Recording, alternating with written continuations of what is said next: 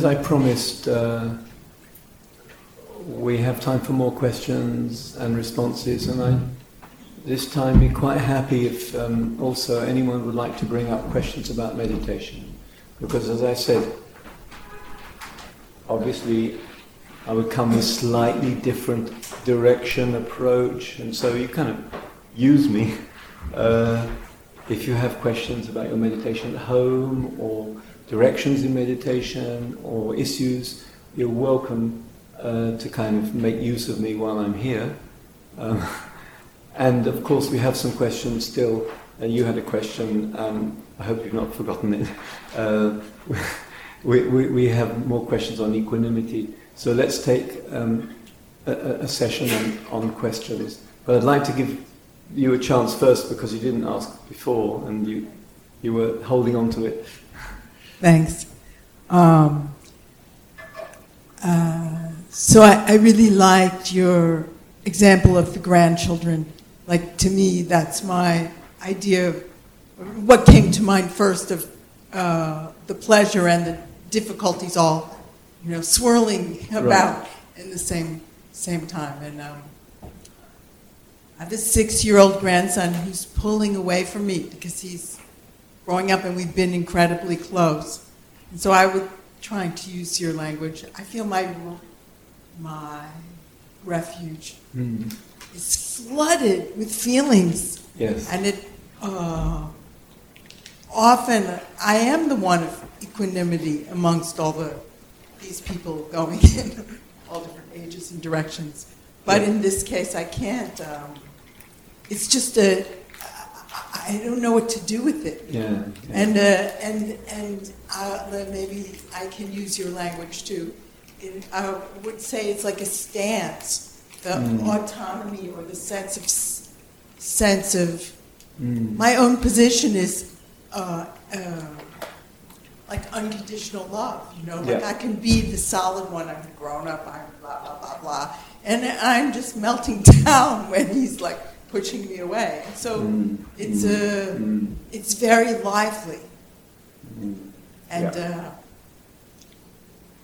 it's um, it's similar to your question earlier.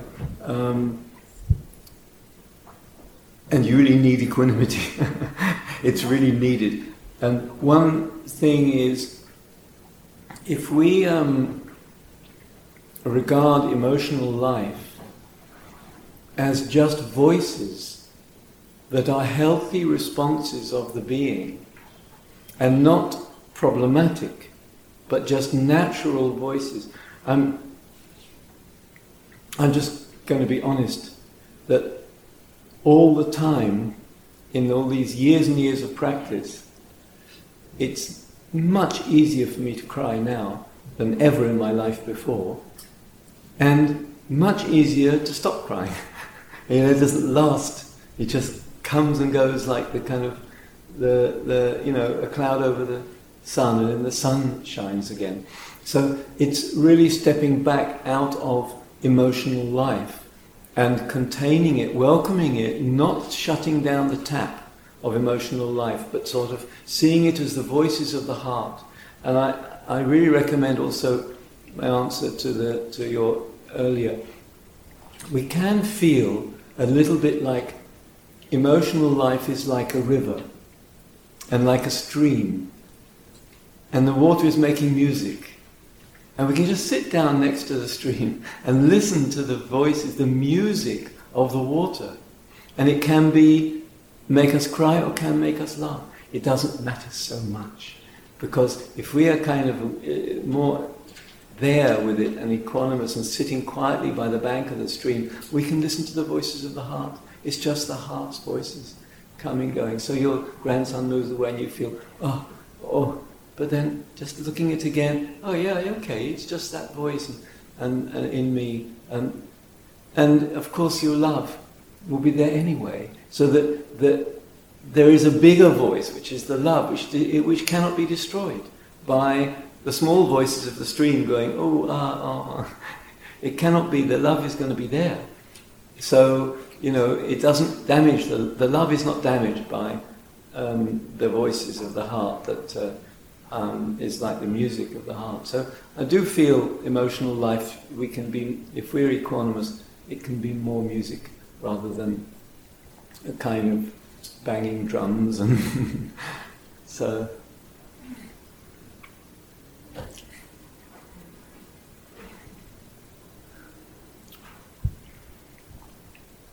Uh, I really like your example earlier of um, your equanimity, uh, equanimous presence, helping you know sort of dispel the energy between the Israeli and Palestinian. Yeah. Um, uh, I was I was sort of trying to relate it to my own experience and how I've dealt with a difficult person or a difficult situation, Mm. um, and I'm trying to sort of figure out what the difference is in in being equanimous and in in sort of just being passive and in Mm. just taking whatever the other person's saying and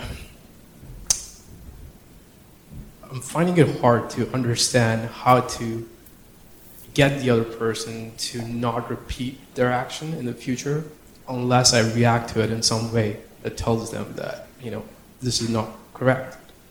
But um, again, I, I, see the I see the usefulness of you know being equanimous and that kind of uh, Yeah. interaction.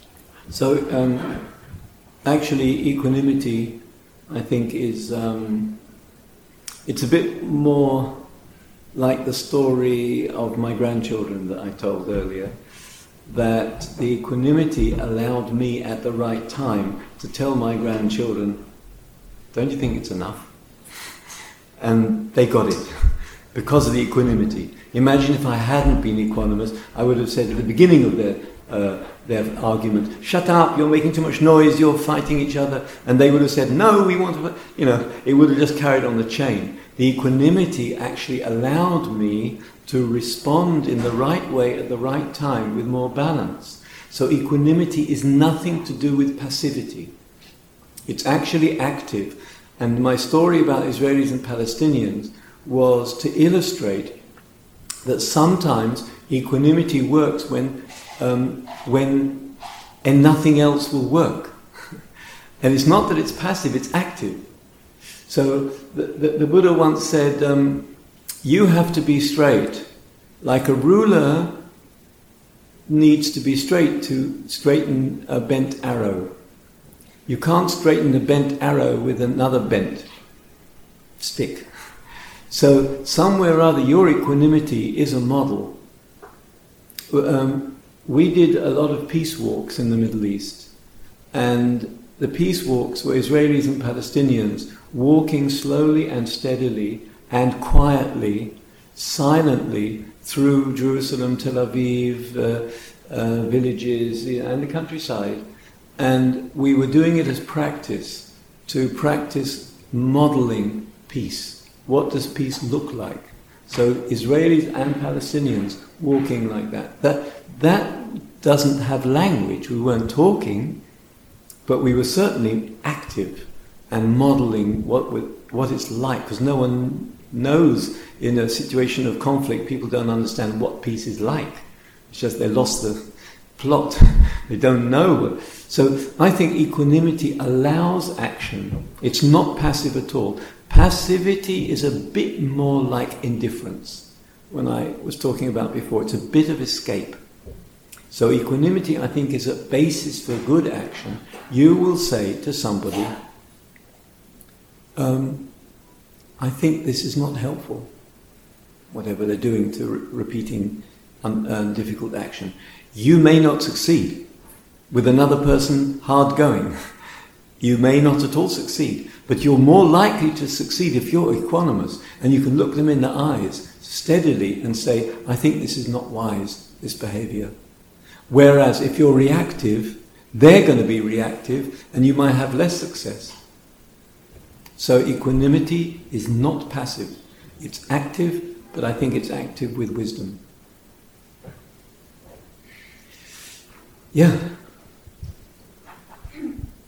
Well, I think I got bits and pieces of the answer to this. It's just one word Trump. I'm What really working on it. I've been really working on, you know, uh, the old Carlos Castaneda, find your petty tyrant. Mm. I can't make this one go away. So aspects of the equanimity help because Mhm. that's an external force I can't control. Yeah. And if I hold the peace and that homing inside, don't have to take it personally, but it is impacting me personally. Yeah. So anything you can add to that would be helpful. Um, I think that the only thing um, I can add, I think you basically got it, um, but uh, one piece that um,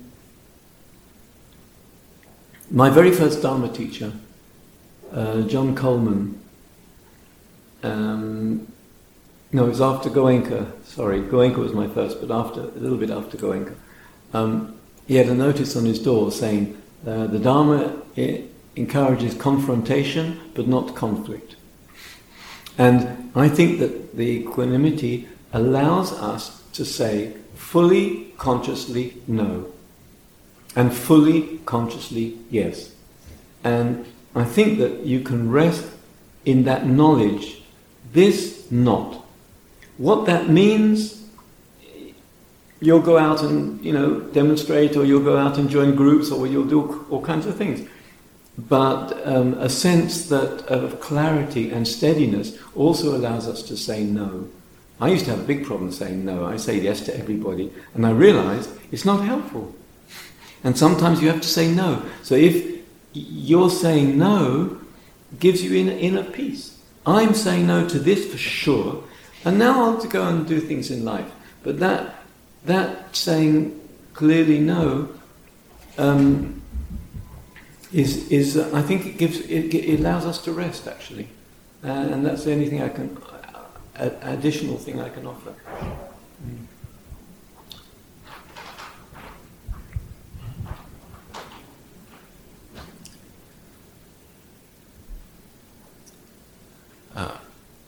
First of all, thank you so much for all that took place up until this point and uh,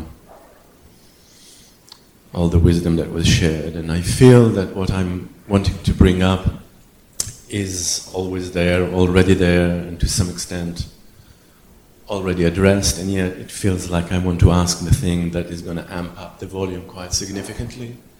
And this is to do with. Uh, previously, someone has mentioned post traumatic, and I think that we are all in a moment of pre traumatic, right? We're in the pre traumatic stage here. Um, and if we're talking about uh, sort of big critical moments in uh, despair in our modern civilizations, we are still kind of approaching something that we have absolutely nowhere uh, to have touched, experienced, or witnessed the proportions of which and the, the, the um, density of what's uh, forthcoming. And, and so I I would love to be able to hear um, what you what you're thinking about these days when you're uh, considering well one of the better titles these days is extinction, extinction rebellion but yeah, climate crisis, uh, massive extinction, and dire future. Um, you know, the loss of dharma, so to speak, right? Uh,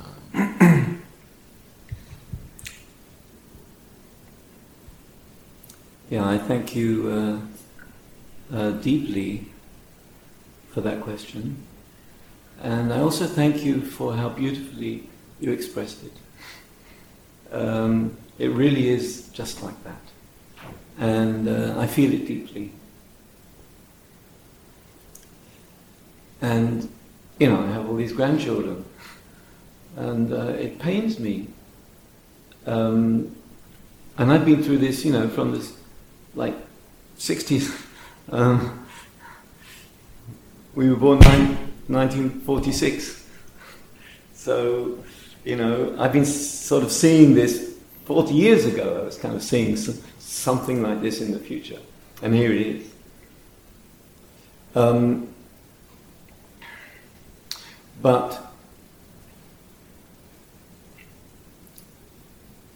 there is a painful situation that we will feel as pain, but what it does to us doesn't need to destroy anything in us, this pain. It doesn't need to destroy joy, hope, love, happiness, and relationship with ourselves or our grandchildren. It doesn't need to destroy us. So the, the key is yes, we can feel a huge sadness, and I think we do, and I share it as much as you feel it. And I will go out and we'll do what we can.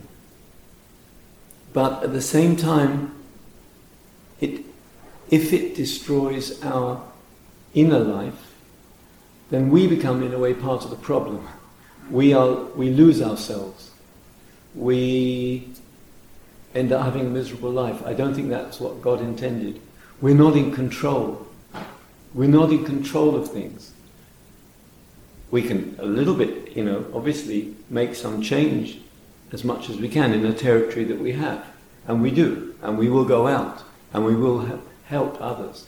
And we will deal. I'm living in a, in a village with a thousand people. And I've never had electricity from the, uh, from the, the grid. We're off grid entirely.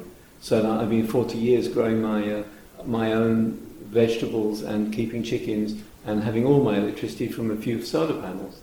Um, so we'll do what we can.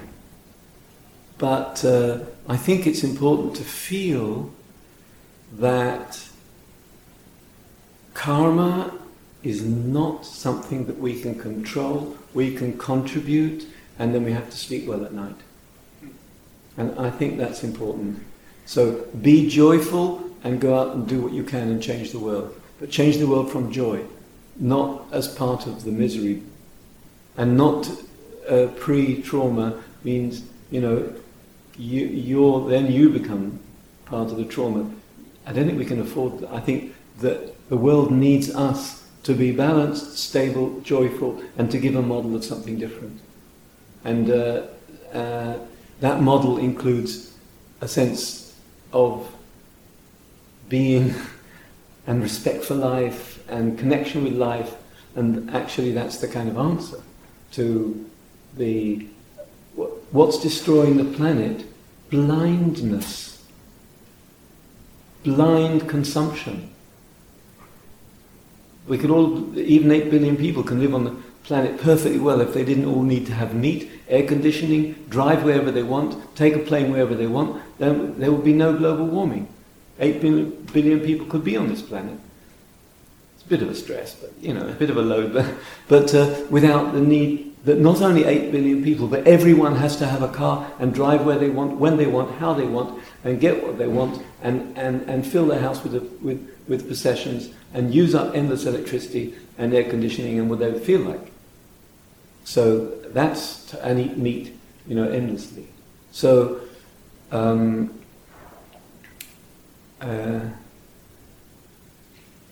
so I think that we have to model a different way of life, and that includes being um, aware people and living differently and giving another model. And that another model has to include happiness. Yeah.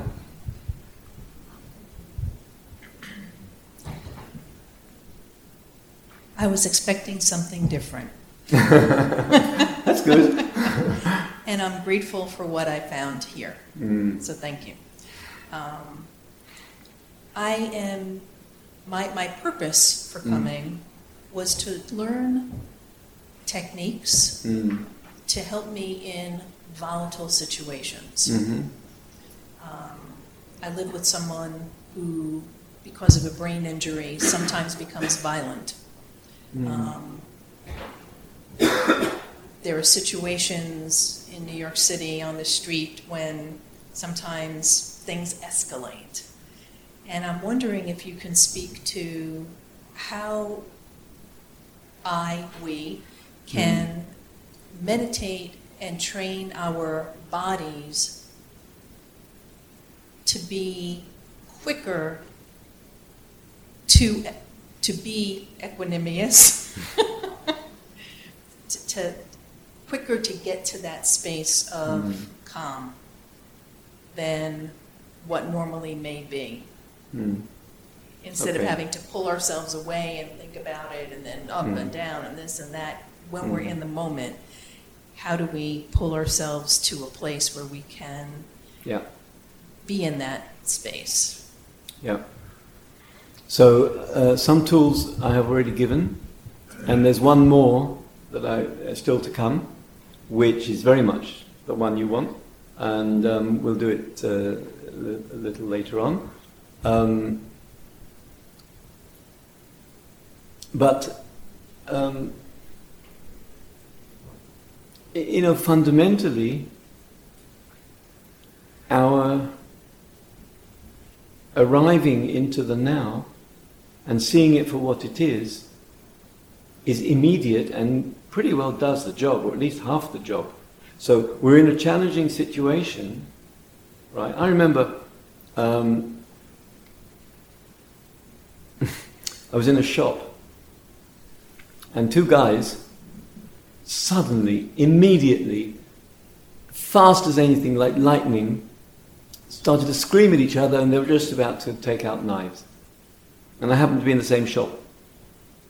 And quick as lightning, and this is in Israel, I spoke in English specially in order to confuse them and get their track, get their mind out of that track into another track. And I sort of jumped in between them and said, Gentlemen, is that necessary? Can you find another way? And it just happened so fast. And I was fast. But the only thing that made me fast was awareness. I kind of just clicked into awareness and said, I have to do something. And it didn't need thinking, it didn't need uh, go and meditate and come back in half an hour. it, was, um, it was the awareness. So we, basically, it's 50% of the job is, be, is, is our skill at constantly arriving into presence, arriving home in the now, and doing it again and again and again. And we forget and we remember, and we forget and we remember, and we forget where we are, and we're just lost in automatic you know, behaviors and, and thoughts and so on, and then we remember. If we keep doing that, that jump, it will get easier and easier and faster and faster. So the practice works. We just need to keep doing practice uh, to go into the present, and then the additional aspect of um, of um, the wisdom that we have about seeing ourselves bigger than pleasant, unpleasant, risk, uh, uh, disturbability. Uh, that's an addition, and that will grow too. And as I say, there'll be one more tool I'm going to suggest in a minute. You have a question? Yeah, there was a question there.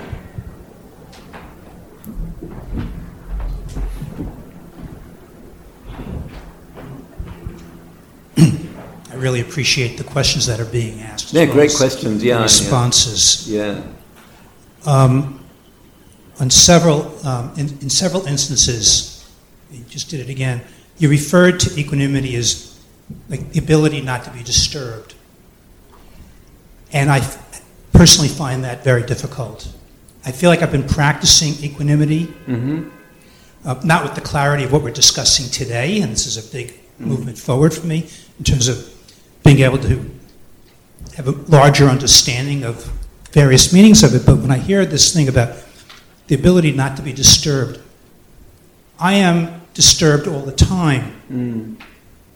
And when I was thinking about the thing that happened to me recently that was upsetting to me and difficult, even when I was recalling it, I was feeling disturbed. So, what I have been thinking of equanimity as being is my capacity, and this has evolved for me over, since I started meditating five years ago, having a greater capacity to have a container to hold that very difficult feeling, which I'm calling disturbance. So, I'm, I'm coming to this sense of what mm. you're saying and what I'm experience, experiencing as the difference between an absolute form of equanimity and a relative form, or on a mm. continuum of greater and lesser degrees of disturbance. So it's not like I'm not necessarily not with the ability to be to have equanimity, Yeah. but I'm not. It would be wonderful if I could have more of it. Yeah. And I, and but seeing myself in that comparison also brought up other things like, well, I want that, I don't have it, I'm sad because of it, I'm disappointed. So a lot of dynamics began to arise from it. Yeah. But um, but I, I think you're showing me a path ahead. You've said it beautifully, and uh, and I appreciate your wisdom and your understanding. It really is there, and uh, you're right. Um, so, but let's just go one step uh, closer to this situation. It, there's a spectrum. You're absolutely right. Now, what would it be more disturbable or less disturbable? What do I? What would it feel like when I said use the image of something that's challenging working in us and doing things that make us disturbable, or not working inside and make and not make and we are less disturbable. That working inside is firstly a lot of uh, constructions, mental constructions, uh, patterns of thought, being a victim, they're doing it to me again, uh, loops in the mind that we have, conditioned reactions that we have, victim uh, attitudes, all kinds of uh, triggers of uh, self and messages that define ourselves as disturbed. So that it goes into the mind and the self that builds quite a lot of issues and, and goes round and round and round. I mean, let's take, let's, let's take a, a, um, something really, really simple, okay? We're on, on the freeway. Because I've been driving around California and I really didn't like it too much, driving on, on freeways.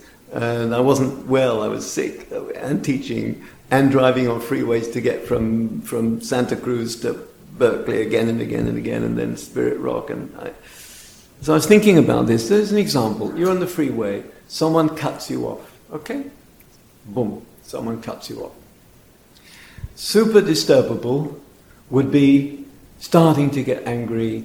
How can they do that? Not only do they, they're, all the drivers here are shit. They're always doing it to me. I'm doing my bit, and they're terrible.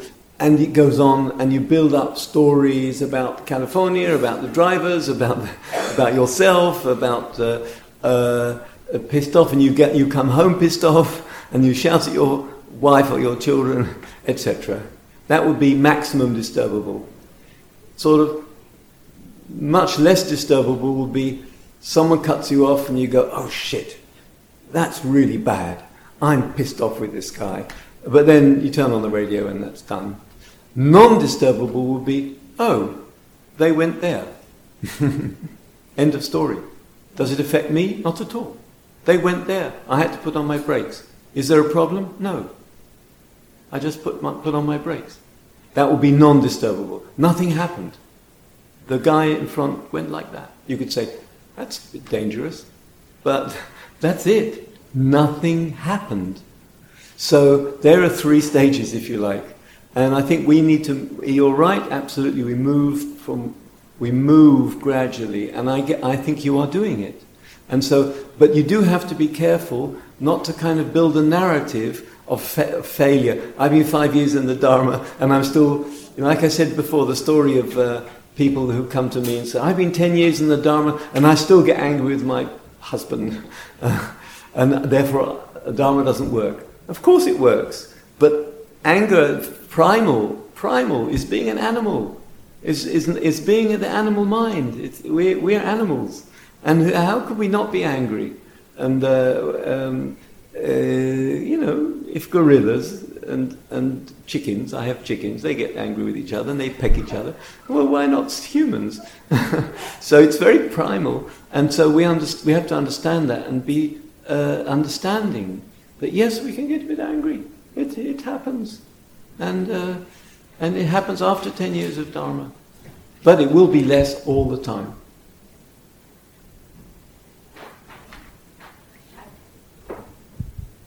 Found um, the technique of, um, I, fi- I find it very easy to go to the places of discomfort when I'm meditating. Yeah. Um, and so I found it very effective to go to the joyful places, Right. which um, don't really come to me naturally. And so I felt like a, a bigger space happening. Right, right. We, Um, we tend to look, we have the negative bias in the mind. The mind has a negative bias. It's looking for trouble.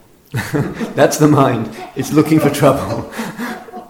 Yeah, and I, I just found it really just opened up and allowed, like, I think, a little bit, like, I I guess, a better understanding of how I could apply this in other Mm. situations. Yeah. To connect with the joy Mm. when my children are driving me crazy. Yeah. And so, thank you. That's great. Thank you. Yeah.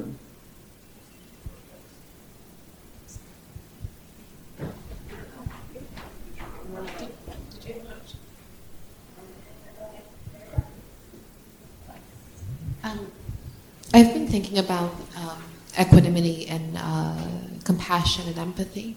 Yeah. I think uh, where I become the most disturbable is when I give um, a narrative or or decide on the intention behind someone else's actions. It Yeah. happened actually when I went out here. I just some people just bump into you and they don't seem to care for your space. Mm. But you know, there are so many alternative explanations that give others the benefit of the doubt, and I think Mm. that frees up some space. Yeah. Maybe they're in a rush, or maybe they're tired, or maybe they just didn't see you. Yeah. Yeah. Um, I, I don't know if that's helpful to actively kind of go against um, these kind of set narratives that someone is doing something intentionally harmful. Um, you know, and I think it's part of our kind of protectionism to imagine that everyone is against us or talking about us, to just see them with as humans and maybe that would help open up space to not get so Yeah. upset. You know, they cut you off because they're trying to get over there. yeah, absolutely. Um, and in New York, it happens a lot Yeah, where people get yeah. personally offended by people's behaviors. Just Yeah. Yeah, you're, I think you're absolutely right. Um, but I'd like to rephrase it a little bit, and I'd like to tell a small story. Um, two people, it's a Tibetan story. Two people were in the marketplace, and two friends, and one of them got hit by a stick. So he started to shout at the stick. And his friend said, That's a bit stupid. Why not shout at the hand that holds the stick? So his friend said, uh, Oh, yeah, that's more sensible. I'll do that. So he started to shout at the hand that held the stick. But then his friend said, That's also a bit stupid. Why not shout at the person whose hand it is? And he said, Oh, yes, yes, okay. I'll shout at the person. So he started to shout at the person.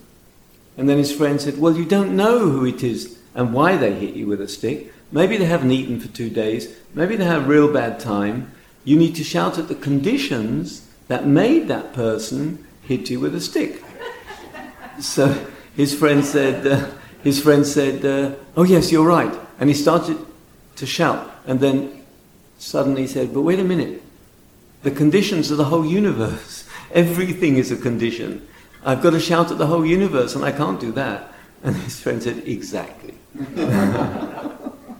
so um, it is very helpful to be able to see behind the eyes of the other person and to be able to feel another person. You may get it wrong. Maybe they have an intention to hurt you, or maybe they do not have an intention to hurt you, and maybe you do get it wrong because we do get things wrong, and it's we, but it's always helpful to see, you know, what's going on with another person, and then what happens is going to happen. You can respond, you don't respond. You know, we, we, we it, it, it, everything is possible. We don't know uh, how you're going to deal with that. Any situation is, is fresh and new, but certainly to um, to feel another person, feel their energy, feel where they're coming from. That's really helpful in life. It's part of awareness, but we have to be careful not to go into patterns, like to all the time kind of pour, uh, um, uh, paint everything pink and say, oh, definitely they have no bad intentions. Well, they may have bad intentions, uh, but and, and it's also good, help, important not to paint everything black. Say everybody that bumps into you is a bastard, is painting it black. I think we shouldn't paint anything. No, not pink and not black, um, but, but do as much as we can see and feel the other person as much as we can. Uh, there w- it will always be limited. We, but often we can see and feel another person much more than we do, and I think it's well worth it. It's mindfulness. So mindfulness is not just here, it's out as well. It's in and out. So I think what you're pointing to is very important, and, uh, and, and it's classic mindfulness in the world, as we go in the world. With families and, and workplace, and someone says something in the workplace, you know, opportunity to look behind the eyes and say, what, why, where did that come from? You know, where is that? Where's the source of that? What's the conditions that created that statement? Rather than uh, reacting immediately bursting from defenses or shutting down or you know whatever. But it's really helpful. It's, it's sacred. Uh, Shantideva said, to put yourself in the shoes of the other is sacred. So thank you for that.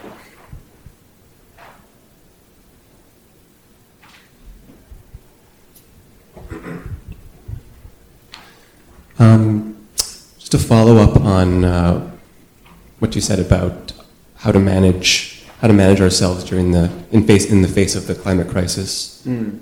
Um,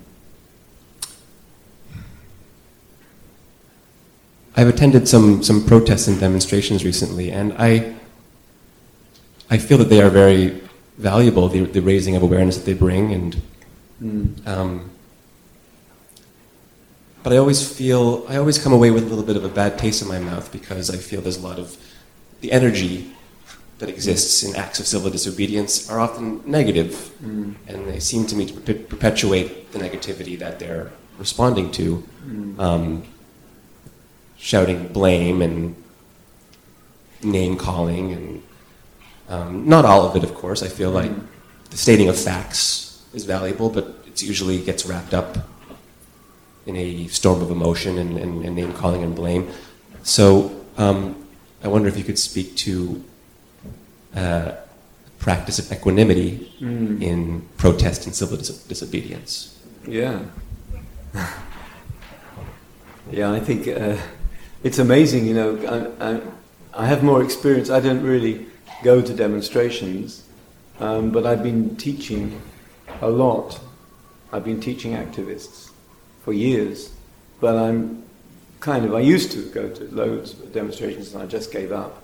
And I don't actually go on the, I guess it's age, you know, 73, uh, enough going, doing grassroots uh, work. Um, but I do teach others. And um, one of the things, um, it's amazing in, in peace work, for example, how many peace organizations, when you go to meetings in the boardroom, of the peace organizations, they're screaming at each other.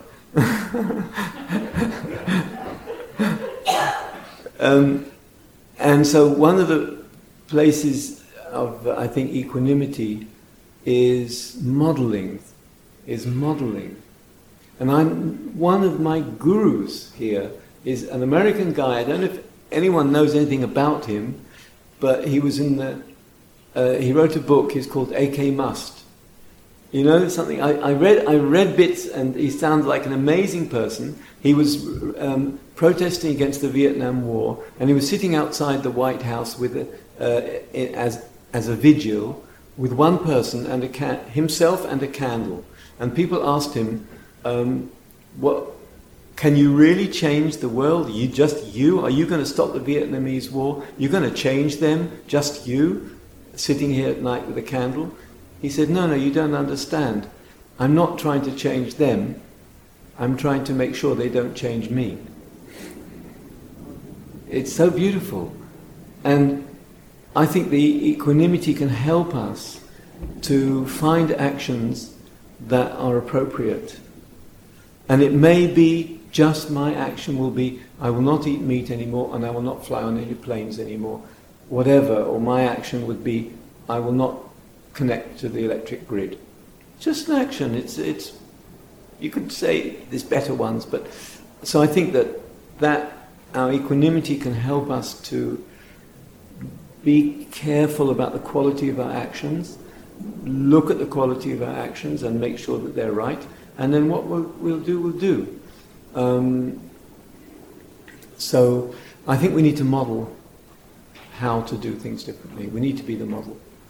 Basically, we, people need models, and equanimity is a model.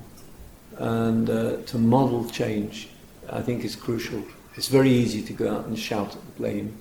It's just the like you say yourself, it's the same old stuff. Um, so, how to do it? I don't know really. Every opportunity you can, but uh, uh, you know, every opportunity, everything is different. We, I don't know how to, can't give any advice on how exactly to do anything. It's got to be spontaneous, whatever's available, whatever, whatever doors are open to you, go through those doors. But you go through those doors with equanimity, meaning you will not shout and scream and blame, but you don't also need to blame the others who are doing the, that. If you see what I mean, that's your blame. You can even get rid of that blame. So time is passing, um, and uh, uh,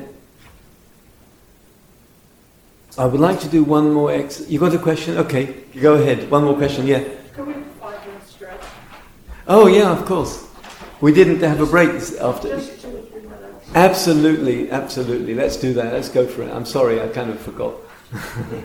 Let's go for it. A few minutes, but make it short because we're getting to the end of the day.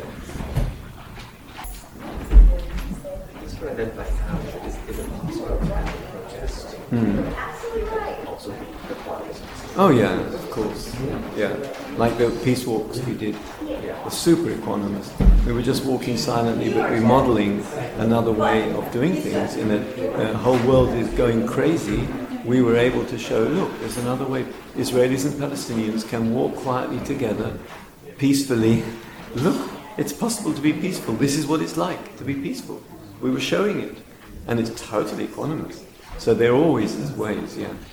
And maybe you start a new organization called sort of, you know, uh, equanimous protest against against climate change. You know, I mean, some you find a new way. Yeah, means um, I would say um, modeling a different climate in, in, in here and out there as well.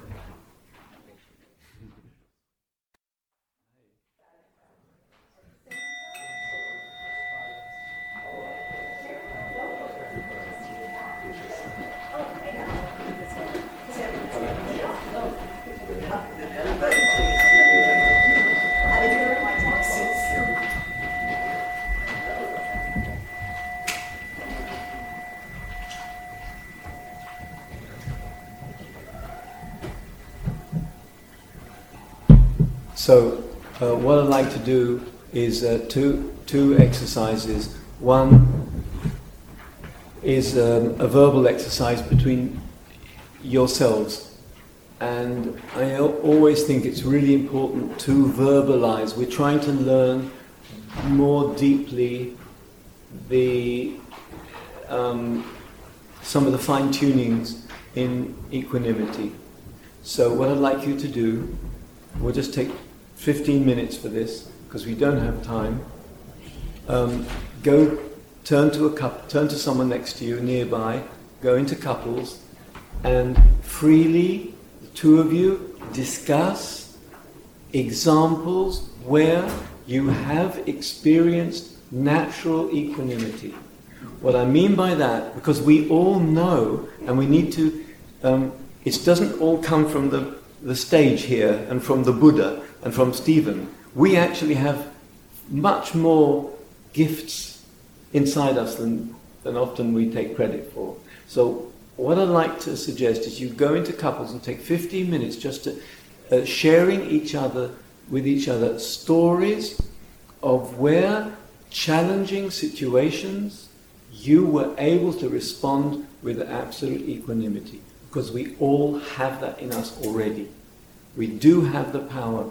And your example, for example, all around you is your family going crazy, uh, success and failure of the board game, and you just are there with your equanimity. That's a story of equanimity that you can share. It's that kind of thing that we all experience. So we maybe ten times we react uh, defensively to our uh, partner, child, parent, whatever. The eleventh time, we we say no. I'm not going to respond like that. I'm peaceful. You can say what you like, but I'm here and I'm steady and I'm here for you and I'm quiet inside, even though you've said something difficult. So we do have those experiences. Please share them. Take 15 minutes, okay? In couples. Thank you for listening. To learn how you can support the teachers and Dharma Seed, please visit dharmaseed.org slash donate.